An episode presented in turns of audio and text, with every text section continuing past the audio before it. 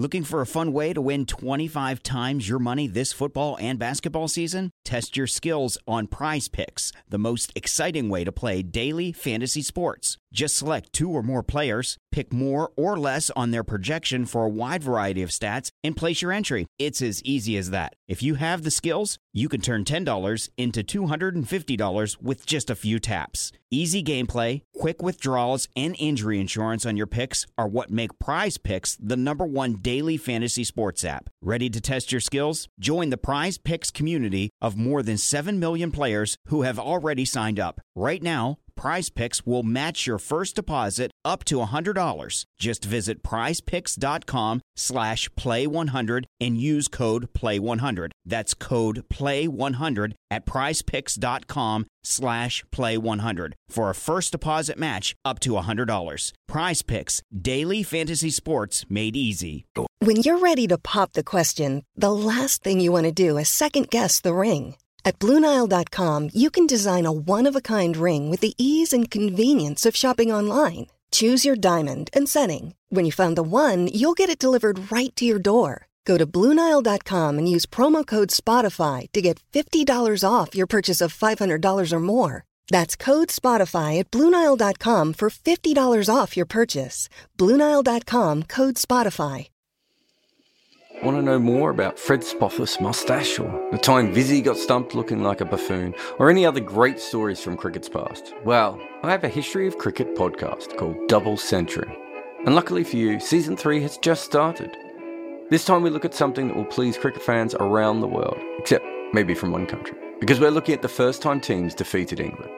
It's a different kind of podcast series in that it's mostly narrated, but there will also be some key episodes that I'm interviewing the players involved. You can hear this by finding Double Century in your favorite podcast app.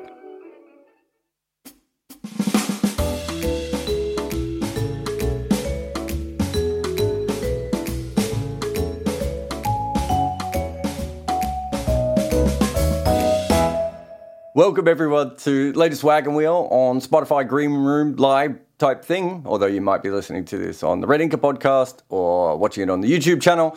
But you can follow me on Spotify Greenroom and you can get these chats. Wrist is out of containment. Uh, you know, can't really bend very many things at the moment, but little bits of bending. So thank you for everyone for the support and the kind messages. It's been, you know, interesting time. Uh, I managed to make a couple of videos of recent times and a bunch of podcasts, in fact. So, pretty happy with that, all things considered. Huge shout out to the supporters on Patreon. Um, you know, they uh, I started the Patreon during COVID because I was obviously part time. I was part time. I was freelance when COVID started, and that was not an ideal position to be in.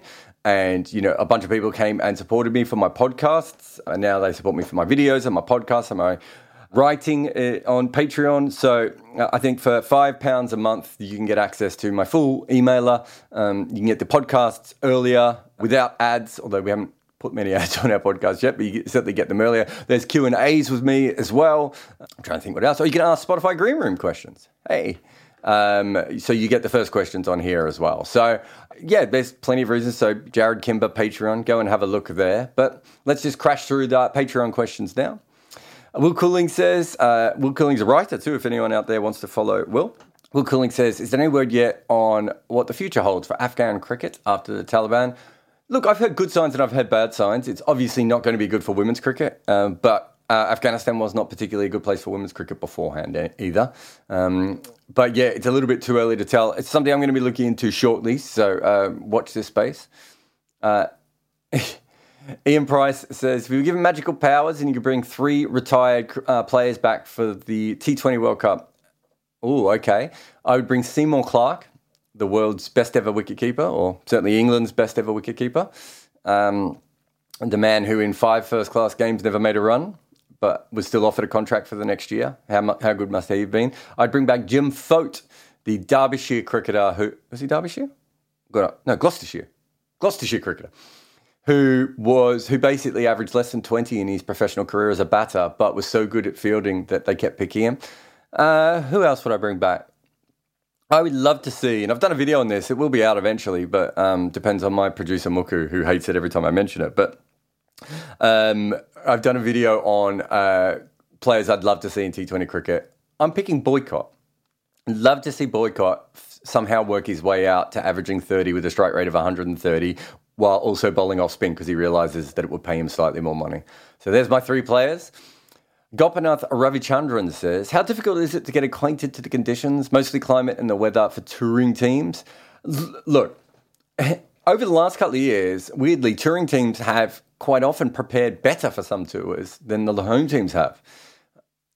But it's not an ideal situation. You do have to recalibrate. I think the nets is probably where it all starts. Sorry, excuse me. Um, but yeah, it is it, it, it is tough. And I don't think there's any magic way of doing it realistically, other than probably hitting that nets very hard for the first three days and getting yourself out in the middle as much as possible, which is not always possible. You don't always get warm up games, and sometimes you go out in them. Richard August says, Does Langer's passion um, make him a brilliant coach at the lower sphere of coaching rather than the top end? Uh, I mean, I've said this before. I don't want to get too uh, caught up in the Langer stuff, but his record at the Perth Scorchers was largely on the back of um, gerrymandering the system. You know, essentially, when it comes down to it, what Perth Scorchers did to win was had a very good tactic. Everyone bought into the the idea that Langer came up with, but they also were not playing quite within the rules that some of the other teams in the league were playing in at that time, and that's just truth. Having said all of that, it might be that he's a better coach at the lower level where the yelling and the screaming works a little bit better. Whereas at the top level, most people are already pretty professional. They just need tweaks, and that maybe isn't his thing. Chris Hart says, Are we in a golden generation of bowling in Test cricket? No. I'm going to use the Suranga Lakmal method here. Suranga Lakmal, but I always thought Suranga Lakmal was a very good bowler. And I remember him bowling a brilliant spell to Sam Robson when Sam Robson made his 100 and thinking, Suranga Lakmal's a really good bowler and he doesn't take wickets. I don't think Suranga Lakmal is that much better now than he was before. And he used to average around 40 and now he averages around 25 over the last three or four years. He's not 15 runs better bowler than he used to be. I think around the world, a lot of the pitches are a lot more helpful to seam bowlers specifically. Um, I think that the wobble ball has had the m- biggest impact on cricket since DRS. And I think that analysis is really important for fast bowlers. And I think we're seeing a combination of all that. That's not to say that there isn't some great bowling out there as well, because there certainly is. Um, and we might have a slightly better generation of bowlers now than we did just beforehand. I think that's also full, uh, fair. Um, Will Cooling says, Who will be the next team to beat England for the first time? So, for those who don't know, I run a podcast on Double Century and we have been doing a season. We're into season three, and it's all about the first time teams beat England. So if you want to look that up on your playlist podcast appy things, you can find that there. Um, I would suggest that the next team to beat England is probably going to be Afghanistan because they're a very good team. Although obviously everything that's going on with them at the moment uh, might make that a little bit different. Um, I'd love to see England up against Papua New Guinea and Oman. Some very handy teams as well. But yeah, I mean, Afghanistan is the, I suppose, the most obvious answer. They're the ones missing. They're the ones I really want to write about. So hopefully it's them. Cameron Allen says, on face value, even when the flawed structure of the introduction of the ODI Super League um, does it have an overall positive impact? Yeah, I think especially to lower teams, but I think we're already seeing teams go, oh, can't phone this one in. We have to be thinking about this a little bit more. I think with with the Test Championship, less so, but with the ODI Championship, I think at a certain point, we're either going to have to decide that ODI cricket is friendlies or it's a real league. We're still treating it like it's a real league. My guess is that that and uh, bilateral T20 and ODI cricket will eventually be friendlies. But in the short term, um, I've got no problem with, with them trying to make them more relevant. And Graham says, I was really interested in your baseball chats. I was wondering if you could go a bit more into depth about spin rates. Um, yeah, I, uh, I'm massively in, in, uh, interested in this. So you'll see when when the hundred were doing spin rates, they look at the spinners. I'm much more interested in the spin rate of Tymal Mills. I'm much more interested in the lack of spin rate on a Benny Howell um, knuckleball than I am the actual spin rate on, on some of these deliveries. So it's um, it's something that needs to come into cricket. There's a lot of really cool stuff that's come into baseball over the last four, five, six years. Um, uh, Driveline Baseball, I've talked about them quite a lot. Um, they've done some really, really interesting stuff. Some of this technology isn't that expensive, and it's kind of ridiculous that no one in cricket owns it. As far as I'm aware, no one owns it. I have been talking to teams though who've been listening to me and going, "Should we get this?" Um, so hopefully they do in the future. But yeah, I think spin rates on on slower balls is massively important, and I find it really really interesting that that hasn't become a bigger deal. Um, so those are the questions on Patreon. Thank you everyone uh, for supporting us on Patreon. Uh, but let's get to the live. Everyone's going nuts here. All right, go live. You're on the air. Yeah. Hey Jarrod, can you hear me? I can hear you. What's your question? Yeah. Could we do two questions or is it time only for one? I think only for one because there's so many people have lined up. Okay. So you get the choice between the two. One is uh, basically foregoing the toss and test matches and letting the two touring team decide whether that Mhm. would make test matches more interesting. Or the second one, which is Jadeja versus Ashwin, like uh, how to basically decide between two decently, you know, good players. How does the team make that call? So, what do you think? Which of the two would you like me to take up? I'm going to answer the first one, but I will just say they're not two decently good players. They are two great players. And, you know, they're already they're already great players in my eyes. Uh, incredible. Um, I'm, yeah. trying to be modest on their behalf. Anyway, so Um, no, which question fine. would you like? I'll talk about the first one there. So uh, thanks for your question. Uh, let me elaborate and let Oh, me elaborate a bit. okay, uh, you've got to be quick. You've got to be quick, mate, because Uh, One minute, yeah. So with what uh, WTC, would it not be better to do away with the toss and let the touring team decide? The home team will still have the advantage, but it takes care of the situation where everything gets stacked against the touring team. Say So, I- percent of the time. Basically, with the pitches, uh, varies a great deal between the first and second deck. And say in the case of England, New Zealand, or used to be the case in India, Sri Lanka, or even in Australia, where in the fourth innings, the batting gets much more tougher with the Yeah, crack. I think we I think we all understand your question. It's not you don't need to explain it. It, it makes perfect sense. Um, look, essentially, uh, I haven't done enough research into the tosses to give you a proper answer on this. It's not something that I worry about too much. They did obviously try this in county cricket, maybe in Division Two, was it? Um, and they didn't stick with it. Uh, look, eh, at a certain level, uh, we expect pitches to be doctored, and also we expect t- pitches to favour home teams. That is actually part of our game in a way that is not the case in other sports. We, you know, so there's a part of me that thinks that the toss is still a normal part of that, but I've got no problem with uh, with your idea or the idea that has been used before. Uh, I just think it probably just needs a bit more research. We need to make sure that it does particularly work. We'd have to talk to the second eleven captains and how they thought it went. But um, thank you very much for your question. If you could remove yourself from the chat, for some reason it won't let me do that with you. Um, but thanks for your question, mate. You met Raja. Hi, Jarrod. So my question is, the India domestic schedule was released this week. And I wanted to ask whether Ranji Trophy plate group has more teams than the elite group, but very slim chance of getting to an actual Ranji final. So can BCCI allow overseas players to be allowed at least in the plate group? Well, I don't think it's a case of them not allowing them. It's do the teams want them? Do they want to pay for them? Um, is it in the best interest of Indian cricket? Uh, I, I would think in India, where the talent pool is so over, overwhelmingly high and there's so many players, that at a certain point, does it really help um, bringing in overseas players unless they're almost like player coaches? Um, so uh, it's for me, it, it makes maybe more sense in a league like county cricket where you're playing 15 games um, and they can boost the quality of the overall team uh, of the league. Sorry, um, and they're not taking that many um, uh, spots away from players because there's a lot of county teams. Um, and uh, there's a lot of games, so there's going to be injuries. There's going to be players coming in and out. There's not a lot of Ranji games, um, and comparatively, when you look at the, the population of the two countries, there's not a lot of teams, although obviously there is. So, um, in in in, a, in an actual number sense, but so uh, I don't I don't see that as something that India needs to go down. It's a you know I, I think there would be certain teams at certain times where a foreign player would be very very handy. Um, but I don't think, as a as a rule, that Ranji need to worry about that. But uh, thank you very much for your question. That was very interesting. I did not expect to get a Ranji question. I'm not going to lie. Bahan, Yeah. Hello. Hi, Jarrod. hi. What's your question, mate? Uh, my question is regarding test batting, actually, top order Mhm. batting.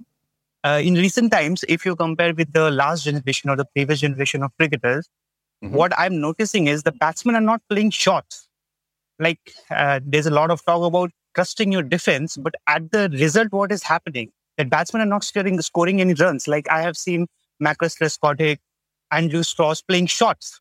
But the yeah. uh, current opening batsmen, they're not doing that at all. They're just trying to defend and just sneaking off. Now, that's a very interesting point. Go back to the last test. Did you watch the England India test? Yeah, yeah, I did. Yeah. Yeah. When England batted, have a look how many cut shots they played, right? So they played an absolute ton of cut shots. Now, there's a reason why I noticed that. And that's because we haven't seen a cut shot in almost seven or eight years.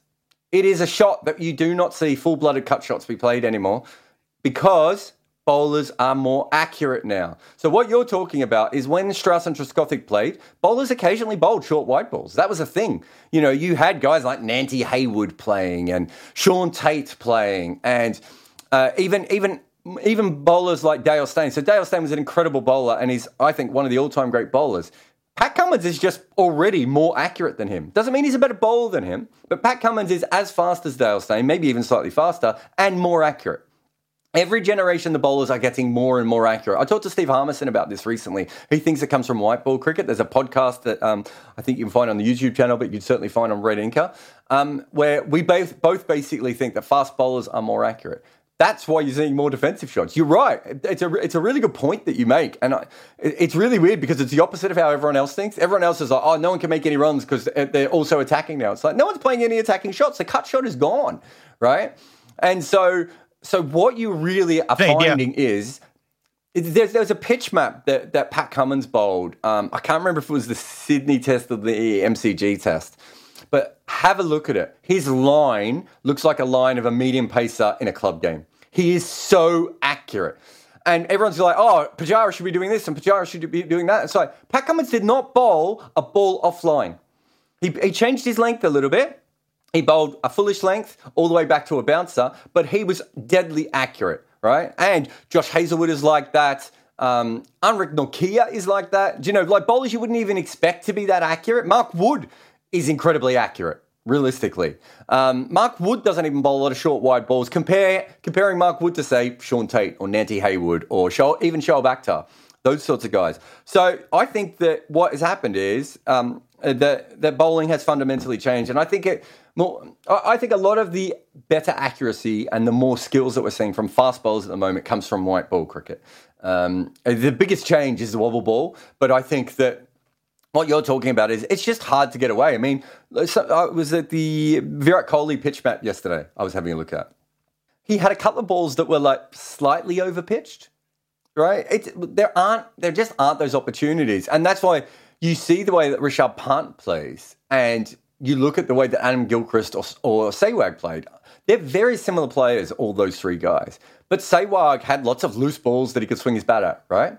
And um, uh, Gilchrist Gilchrist had a lot of back of a length balls outside off stump and uh, over pitched balls that he could have a go at. Rishabh Pant's trying to make those balls because they don't exist anymore. And I'm not saying that that mean that, that, makes his technique perfect because I there are many reasons he's doing it. But I, I think that's a brilliant question. But yeah, I think fundamentally, test bowlers are so much more accurate at high pace than they've ever been before. We, I think we always had um, very accurate slower bowlers, but with those you can work them a little bit more. We always had Mohammad Asif and Mike Hendrick and Stuart Clark and um, Vernon Philander type bowlers. What we didn't have is, you know, the guys at that level up, the Ishant Sharma pace and uh, the Josh Hazlewood pace, being able to be that accurate at that pace. And we've certainly, I, I would argue, and I have, and ne- I haven't made the video yet because I don't think Australia played it since I came up with this theory. There's never been a bowler as fast, as accurate as Pat Cummins, right? And that's not saying he's special because I agree with that.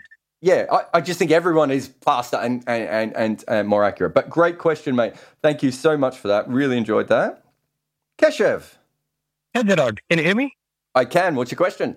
Uh, my question, uh, uh, similar to last question uh, regarding the batting today I saw your video uh, regarding the Kohli. That was a great video, actually. Thanks for that. Thank you. Uh, on the same line, I'm just comparing Root versus Kohli here. Uh, just on the uh, mindset aspect. Uh, last year, uh, you know, before 2021, uh, he was having the bad run, right? Uh, he was like Root was having the bad run. He was scoring a lot of 50s and not converting that to hundreds. but I think recently in an interview, he said that he's more desperate now in his batting lineup, he is the main batsman and he needs to score runs. But when I see Virat Kohli, I don't see that desperation. You don't see desperation in Virat Kohli? Uh, what are you talking about? I mean, Joe, th- this is one of those things that Joe Root has said. Joe Root is not making more runs because he's more desperate, right? Joe Root has changed his technique and he's changed the way he thinks about the middle part of his innings. It's quite clear that he's batting in a different way. And there's no world that Virat Kohli is not desperate for runs. Virat Kohli is desperate for runs and success at all times. Yeah, look, in, in, in a certain way, yes. But let me complete my question. Um, yeah. I'm saying that because uh, he's more dependent on uh, his bowling lineup to get 20 wickets. He, if you listen to his crowd, press conferences, he keeps on saying that we need to get 350 runs somehow, and uh, then our, our bowlers do the job to get 20 wickets. They're they're not concentrating on like individual batsmanship getting more runs, like build on pot, like get get more runs. Uh, so somewhere his bo- like great bowling uh, in his team, making this team batting you know go down a bit. Something like that is is, is it the case? No, I mean, what what you're trying to do is you you're looking at the results, and then you're trying to backfill the information that that you have found from the results, right? Essentially, uh, they are working on their batting as hard as they have ever worked on their batting. It's just that the bowling around the world is better. Have you listened to the previous questions? Like it's literally the the, the global, and I can say this over and over again. But basically, we just went through from 2001 to 2016 the second greatest batting era ever, maybe the greatest batting era ever, right? Where people made more runs every year than had ever happened before. And now we're in a period where no one's making any runs. That's not India. That's everyone in the world, right? There are a handful of batters who have managed to make runs. So Joe Root of recent times, Marnus Labuschagne. Um, I'm trying to think if there's a couple of others um, out there as well. That's it. Everyone else is making less runs than they used to. Players who played in the previous era are making less runs than they used to. And that's because batting is tough. India is clearly working on their batting. They're clearly changing their techniques. They're ch- clearly looking at different methods. Um, they are working really hard. They're just not making any runs because no one's making any runs. It's it, it really sometimes it's just as simple as that. Um, the fact that Joe Root has worked it out. Well, Joe Root is a all-time great batsman and already. Um, and he's an incredible player in England. It, makes sense that Joe Root's going to occasionally make more runs than Virat Kohli, the same way that occasionally Virat Kohli is going to make more runs than Joe Root. If you, I don't know if you saw, I, I did a, um, I did a video a while back of the four of them and their averages, and you can see they all go up and down. That's a, that's a normal thing. But you know, uh, Joe Root's averaging over 40. No one else in England has averaged over 40 since Alastair Cook, have they? Uh, since Alastair Cook left the team. Like, no one can make any runs in England. Um, no one can make any runs in Australia outside of Marnus now. And, and Smith will probably, I think he will come back. The South Africans aren't making any runs. Uh, Sri Lankans don't have eh, you know anyone other than Karunaratne. Uh, West Indies have negative runs. Um, Pakistan has about two batters we're not, you know, people are really struggling out there. And I understand that everyone focuses on their own team or the cricket that's in front of them. But realistically, we've got to look at this from a perspective of something has quite clearly changed within cricket. This isn't a mindset thing of Virat Kohli. This isn't an ego thing. This isn't them going, oh, our bowlers will get us out of it. This is, oh my God, Ollie Robertson is bowling from two two and a half meters tall, or what, what's his release point? Two two twenty five centimeters He's landing the ball on the spot, and the ball's moving both ways, and we don't know which way it's going to move because half the time he's bowling a wobble seam. That's what's happening, right? That is the truth of what is happening. But um, thank you so much for your question, mate. And sorry about last week. It, it, um, the green room's just a little bit touchy with the Android devices. But thanks again. VJ, what's your question? VJ. Hi, Jarrod. Uh, hey, glad to hear you're on the mend. What can you tell me about Duncan Fletcher, right? relegated from the memory of Indian fans and the, the coaching pantheon that we've had. Apart from the Champions Trophy, didn't win much against him, but we know that he planted the seeds of professionalism in Kohli's mind. 2014, he worked on his back foot trigger before Ravi Shastri and Tendulkar, but he seems like a technical mastermind that's just sort of disappeared from the fabric of coaches worldwide, right? So where is he now? He doing? What's his contribution? What do you know about him? I actually don't know what he's doing now. Uh, I'm assuming he's probably teaching in the school because that's usually where everyone ends up in England or in South Africa or, or Zimbabwe, wherever he is. But um, uh, he was a brilliant technical coach and a brilliant tactician as a coach. He was not a very good man manager. Um, that's from uh, you know my friends who played under him.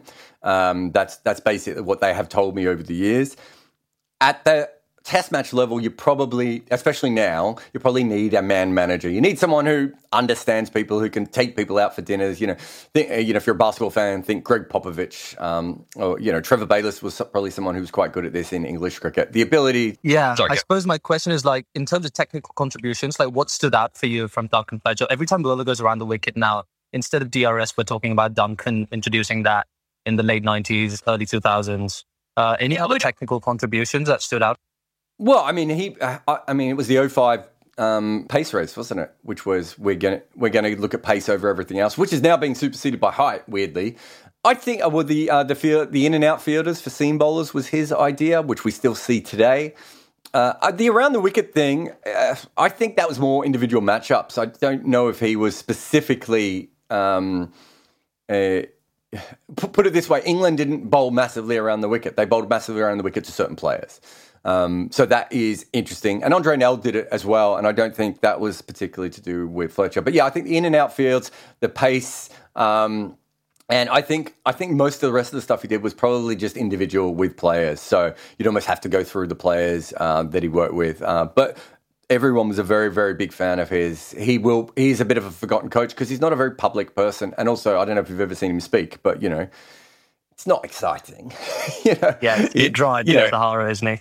Yeah, he's drier than Andy Flower, and Andy Flower's you know about as straight about as you can get, right? So those um, those Southern African coaches, they are you know very straight faced. Um, Mickey Arthur, Mickey Arthur's like the personality of that group, which uh, I think tells you everything. But thank you so much for your question. Really interesting. Thanks, Jarrod. Uh, I have Ayush Sharma. Hey, Jarrod, how are you? Very good. Uh, so my question is, uh, since it's the transfer season has just ended, I wanted your opinion. How IPL? Do you think the current IPL uh, auction system is perfect, or or if you know it can move towards the transfer window kind of? Uh, they have tried it, and you know, and also with the scheduling of uh, now they are going back to the 2011 scheduling where they have uh, two group system that they are going to follow. Would it be a positive, or is there a better way around, or have you thought about it? I think once the league gets bigger, I certainly think we need a new player draft and an old player draft. I think that's a must for going ahead. So I would separate those two drafts, or you could have them all together in one day if you wanted to. But you know, players have never played in the IPL before go into one draft, and players have played in the IPL uh, before going to another draft. I don't like the auction. I've never liked the auction. I much prefer a draft. Uh, I think that's better for the league. Um, I understand the idea of the auction. I understand why they did it, and it works for the Indian market. But I just don't think it works perfectly well for a sporting league. Uh, that there's transfer market or you know trades and all those sorts of things. It's actually really hard to do those when there's only eight teams in a competition. So, you know, four of you are going to make the finals or four of you are not going to make the finals. You don't really want to make another team better, I don't think. Whereas if you are, you know, if you're Premier League, if you're a football team, you may not even have to play against the other team that you trade against if it's another major football team in a different country um, or if you're doing a trade, you know, between the leagues. Uh, if you're in an American sports thing, you can you can trade to a team outside of your playoff bracket. You know, um, in in a different division on a different coast or whatever. IPL doesn't have any of that. Eventually, will hopefully it will have all of that. It will have you know 16 to 18 teams. I would assume one day, probably playing in two different divisions and. Uh, make it more, even more like an American style league, which would be my guess, um, in its own Indian way um, then I think we'll see a lot more. But I, I, did a video, I don't know if you've ever seen it on YouTube, about how bad trades have been in cricket. Um, so the Big Bash has them. Big Bash has them. Mumbai strong. Yeah, yeah. yeah, Big Bash has them. IPL has them. I've been following this for a long time. Some of the trades are just junk. They're absolute junk. They're not even proper trades. We're just calling them trades, really. Um, so yeah, I think we're a long way away from uh, the league being uh, good on that level. But um, thanks so much for your question. Sumyadip Muk is all I have. Dot dot dot. I'm sure there's more to the Muk, but Somadip Mukherjee actually it is. Sumyadip, yep. Great. Fire away, sir. In your one of the videos about NZ cricket, I mean mm-hmm. New Zealand cricket, you I asked that why NZ don't play three match series that much. You replied that they don't make money from it. So mm-hmm. my question is, how do the economy of test cricket, like cricket in general works and how do the teams earn money from it and why the only big three teams that is england australia and india make money from test cricket and others don't because they're from the biggest markets They're from completely different markets. They're, you know, the price that you can charge for a ticket in England and Australia um, means that you make an absolute fortune. Uh, in a way that you cannot in the other markets, and but ticket sales is quite small. It's really about TV rights. Four million people live in New Zealand. Um, Uh, or five million. I don't know. There's not many people that live in New Zealand. It's a small TV market. There isn't a lot of money in the TV rights there. You know, Sri Lanka doesn't have a lot of money in their TV rights. The West Indies don't have a lot of money in their TV rights. South Africa don't have a lot of money in their TV rights. That's where it comes down to. There is a way around this, of course, which I talked about probably a hundred times, but I'll, I'll give you the, the, the easy one, which is you don't make everyone sell their rights bilaterally. That's why New Zealand can't pay bigger test series is because they're trying to sell them bilaterally. What you need to do is have a World Test Championship where the rights are sold as an entire package. Then everyone could play. Everyone could play probably five test series if they wanted to, but probably at least three and four test series on occasion. That would be absolutely possible going ahead. Um, all the players, the umpires, the the hosting fees would be paid out of that pool. Um, so um, a player from Bangladesh would get as much money as a player from Australia, would get as much money as a player for Ireland. Um, all those things would be available to us in that kind of a system. Uh, but the uh, but the teams don't want it. They've had chances to do it before. They won't do it. That's why we don't have cricket.tv. Um, you know, we've got NBA.tv and MLB.tv. Geez, we've got Manchester United TV, don't we? And we don't have cricket.tv. And that's because no one owns the, the global rights package. And that's where the real money is going to be on that particular platform. And realistically, everyone needs to get involved, but uh, it would take away individual power from individual nations. And uh, big nations don't want to do it because they like having the power, and the smaller nations don't want to do it um, because they're terrified that they will lose the tiny amount of power that they have. Um, so that's why it happens. But um, uh, thank you so much for your question, mate. Raj Sundar. Uh, hi, Jarrod. Uh, my question is about DRS. It comes from the Headingley test between England and Australia. Mm-hmm. An incident where uh, Kohli uh, was even stumped up Molinari and the decision was taken upstairs. Uh, weirdly enough, uh, the third umpire uh, referred it for a caught behind toe. I know it's a protocol, uh, so I just want to know. Just imagine a situation where a batsman is caught at short leg or say or silly point, uh, uh, and it's it's not given out for on field. So the fielding team refers it, and uh, I know the protocol regulate uh, dictates uh, third umpire to check for an LBW too, uh, mm-hmm. in that situation if it hasn't come uh, for nick of a bat. So wh- I just want to know why is it uh, such a protocol? Isn't it? Uh, it's it's not the protocol. A bit unfair on the batting side. No, it's not unfair on the batting side. It's not a protocol. It's the laws of cricket. You do not appeal for a type of dismissal. You appeal for all the dismissals at all times. So when you say, how's that? You appeal for every single type of dismissal. So the umpire uh, has, in any situation, whether it's the, the standing umpire or the third umpire, they have to be mindful that there might be another kind of dismissal that has happened. That is written into the laws of cricket. Um, and, uh, it, you know, unless we change the law or the playing condition, it makes absolute sense. Also, once you have appealed, you, I don't know if you've played cricket, but having been on a field of cricket before, I think there was one with earlier in the series, in fact, where Rishabh Pant was appealing for a caught behind and the bowler was appealing for an LBW, right? That happens all the time. That happens way more than anyone would think, those sorts of things. So, um, no, when you appeal, everything should be looked at. So, uh, absolutely no problem with the third umpire looking for all the different kinds of dismissals. Uh, isn't it a bit different when the no. refers for it? Uh, it's no. taken upstairs. No, it's appeal. It's an appeal. It's exactly the same. They, they should definitely look for all those different kinds of things every single time because you, you, you keep saying it's different, but it's not. An appeal just means you've appealed for a wicket. What we are looking at is to see whether a wicket has happened. And we're going to look at, oh, okay, well, we were going for a court, but actually this might be LBW. Um, so, no, I have absolutely no problem with that. But uh, that, that's a really, really interesting one. Thank you so much for that, Raj. Leo. Hello, Jarrod. I was going to ask if you would like to have any tips for young cricket journalists and what you could do to like kind of get into this industry, like basically what you're doing, because you basically cover a very wide range of cricket as in general? Like, what would you have in terms of tips for that? I could give you a million. Obviously, I've got my sports writing course, which is uh, I know is it fifty US, fifty pounds.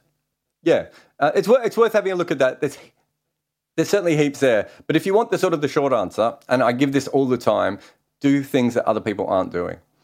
So what happens is people come in and they start writing match reports, and it's like, well, why would I read your match report, Leo, when the Guardian has Mike Selvey writing a match report? Or actually, that's no longer apt, is it? But uh, Ali Brown, I say Ali Brown, um, Ali Martin writing. Uh, Ali Brown does not write match reports. Um, he has a bar named after him at the Oval, I think. But um, uh, uh why would I read your match report when Ali Brown has written a match report, when Andrew Miller has written one on ESPN, when you know um, uh, Bharat Sundaresan has run uh, written one, when Fidel Fernando has written one, when Daniel Gallan. Uh, do you know what? I, do you see what I'm saying? Where I'm going with this, right? Completely. And so what happens is, and I just worked with the ECB Rising 100 writers, and they still couldn't get. They can't get. Everyone's just like they're going to write a match report. Don't forget about a match report. What if you just wrote about wicket keeping for two years? Right? What if you just wrote about Nepalese cricket? What if you just wrote? So Tim Wigmore made his career by basically writing about associate cricket because no one else was at the in the with, the major papers, and then he spun that into politics when I stopped writing about the politics of the ICC. Those are boring, stupid topics. Those are very Wigmore things to care about, right? Now he's got a job at the Telegraph. Lizzie Ammon Everyone else wrote about county cricket on their individual teams. Lizzie Ammon and George Dobell wrote about county cricket in total. They're the only two people doing it. They both, you know, well, George obviously was in and out of the industry already, but Lizzie is now working at the Times, right? Um, I was the first person to write about Test cricket in total. Freddie Wilde was the first person really to write about um, T20 cricket. Every, everyone I'm mentioning here has got a job. Like there are, and there are heaps of like open goals that people don't even do. Um, so I, that's what I, my, my advice is always do what other people aren't doing. Don't try and do what everyone else is doing. Yeah, no, I completely get that. That's great advice. Like, would you suggest trying to focus more on doing kind of player analysis? I always watch your videos on YouTube and find them fascinating, especially I think the Sam Curran one, that was one that a lot of people probably haven't thought about and people trying to spin because I know that the base around Sam Curran right now is everyone thinks he's very overrated and he shouldn't be in the England side. But the way that you put it, it kind of has a different take on what you what most people think about Sam Curran, kind of yeah, looking at players and what they're doing. I mean, I do. I do a video like that every now and again. Um, you know, you.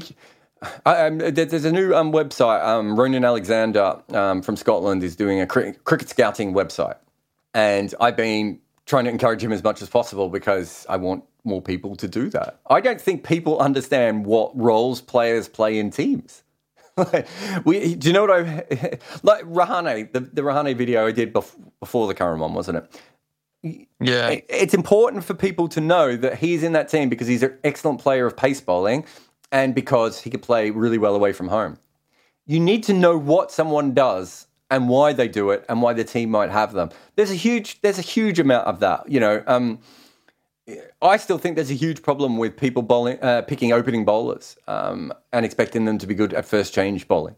Whereas first change bowling is a specific skill separate to being a good opening bowler, and we don't we don't look for those players, which means we end up with three or four opening bowlers all the time in our teams. You know, there are there are huge um, things that could be written about. I think when it comes to that. But good luck, Leo. I do the course though. I, I yeah, I really you know the, I I think I put a lot into that course. Um, I tried to make it as cheap as possible so everyone around the world could hopefully get to it one day. But um, uh, thanks for your question. Thank you so much, Jarrod. I take two more. Jimmy boy? I'm really annoyed with the uh, one thing about one day cricket that uh, we haven't really changed the quality of white balls. Even super balls are really rubbish. But we haven't done anything to change the quality of balls. And we are using two new balls as well. So both from, means uh, two balls from both ends. So it doesn't allow reversing to come into play. And spinners also don't get too much help. And uh, with the middle layers having only four fielders outside, so it's a left Pebbles or bowlers only. Batsmen are dominating the Wonder format now. It is all about hitting. So, yeah. why haven't we changed the quality of white balls? Well, We haven't changed the quality of any balls. All of our balls are rubbish in cricket. But still, red balls are doing much. No, but red balls are better. Red balls are better because red balls are better. They're not better because we've developed them better. It's because we can dye um, a ball red. We can't dye a ball white. That's the only difference. They're not great because we spent lots of money developing red balls um, they're, they're great because they have an advantage over white balls naturally. Um, essentially, we don't have a proper industry of cricket balls around the world. The ICC does not really run cricket, so they can't put money into research and development. We have not started a space race between all these different cricket um, uh, ball manufacturers um, to to make them uh, find better balls. And we've had rubbish balls for generations around the world. In red balls, we've had rubbish red balls, we've had very rubbish white balls. The pink balls are not very good either. Um, you know, we Kookaburra is a tiny company. Dukes is a tiny company. SG is a tiny company. It's not Adidas, Nike, Wilson. Do you know what I mean? It's not Meta. We're, we're talking about very, very tiny companies here um, who don't have a lot of money to uh, to get these things better. And if they don't, if they're not given money by the cricket boards and, and by the organisations, they can only make their balls better slightly as they go. And that's why we don't have better balls. I don't think white balls work. I, you can't dye the leather white. I don't think white balls will ever work. I think we'll eventually have to perfect the pink ball and make that into the one day ball. Will be my guess, but um, uh, we might, might we perhaps we can. Can you make ha- hand stitched or white balls? Like we make hand stitched. It doesn't matter. It's not. It's that. That is that is a very small part of the problem. The bigger part of the problem is that the paint comes off. The paint comes off of them. That's why they are useless uh, cricket balls. That's why we need to replace them. That's what I mean. We, it, it's kind of a lie to say that we never used to have two balls in one day cricket, and now we have two balls. We always had two balls. The difference was we used to replace them at the thirty-five over mark, and now we just have two brand new ones. Used to discolor yeah. after uh, They were they were soft. They went soft and they went, yeah, as you said, discolored. Absolutely pointless. Um, great question, though. Thank you very much, Jimmy. And I have my last question. Last person I've got Javid Ganguly. Last question, Javid. Yeah, so my question is about predictability in Test cricket. So India won the won the Australia series despite the fact that they played just two players over the four tests, and Australia during that series had a you know a, a bowling lineup that was too big to fail. And in retrospect, you might have picked someone else in place of Mitchell Starc. Yeah. Uh, and in this series, India has a batting lineup that is too big to fail. Uh, and it seems like in retrospect, you might have picked someone else in place of Pujara or Rahane. You know, Rishabh Pant gets out and he just sits down and w- watches the video guy. So, is, you know, in, in this age of too much analysis, is it difficult for people to play constantly? And is it better that to just keep changing because players become too predictable? No, I don't think it's about being too predictable. I think Mitchell Starc was tired um, as much as anything, and he needed to re- re- be replaced because he wasn't bowling um, at the speed he needed to be bowling at uh, for him to get wickets, for instance. Uh, teams know each other a lot better now than they ever have before, but I don't think, I, I, I honestly don't believe that just bringing another player to replace Rahane or Pujara, I can't see how anyone would be, you know, better served to make runs. The teams are still going to bowl in the channel just outside off stump, um, nibbling it both ways uh, on English pitches and with the wobble ball. I, I, just don't see how that would happen. So no, I understand what you're saying. Um, the predictability thing is really interesting because I've just finished the double century episode on the West Indies beating England uh, uh, in their in a test and drawing their first ever series um, in what was that 29-30. and they played 28 players and had four different captains, um, uh, and yet managed to play quite a good series considering everything. Um, but no, I, I, don't. I think you want your best players. I don't think the too big to fail thing of Pujara, uh, Pujara and Rahane is the problem. I just think that they think that those players have skills that are better than younger players that they would have to throw in to those positions. And I think with Mitchell Starc, I think again Australia probably got this wrong, but they probably thought to themselves, "Do you know what? He is our best bowler. Even if he's at ninety or ninety-five percent, uh, we'll we'll pick him." Hazlewood and Pat Cummins, like you know, the, or Nathan Lyon, for example, like India knew what they will throw at them, but you didn't know what uh, you know Natarajan or Siraj is coming with. You know, mate, people knew what Murali was going to throw at them for twenty years. It doesn't mean you can play Murali. People people knew what Sachin, how Sachin was going to score and how to get Sachin out for twenty years.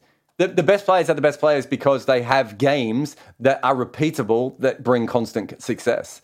To be able to think that you know suddenly throwing in a random person it's going to work.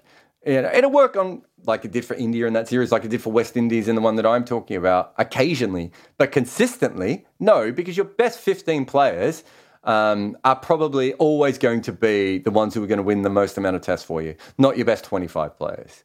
Unless you're way better than your opposition, that's not going to happen that often. Or you have some luck. But I'm really, really uh, interesting question there. Thank you to everyone. Uh, thank you to the Patreon people for the questions at the start. If you want to support us on Patreon, you can head over there. If you are on Spotify Greenroom and you came halfway through, thank you for your questions. If you did get one, I'm sorry, there's, there's about 20 people I didn't even get to today. And I I've got to get to the Oval, so I'm already going to run late, but I thought I'd try and run through a few extra questions because there's so many of you coming through. But thank you for everyone who did the questions. A bunch of new videos up on YouTube. Uh, Red Inker is up and away as well. But thanks to everyone uh, for popping on to the Spotify Greenroom. It's been fun again. Goodbye.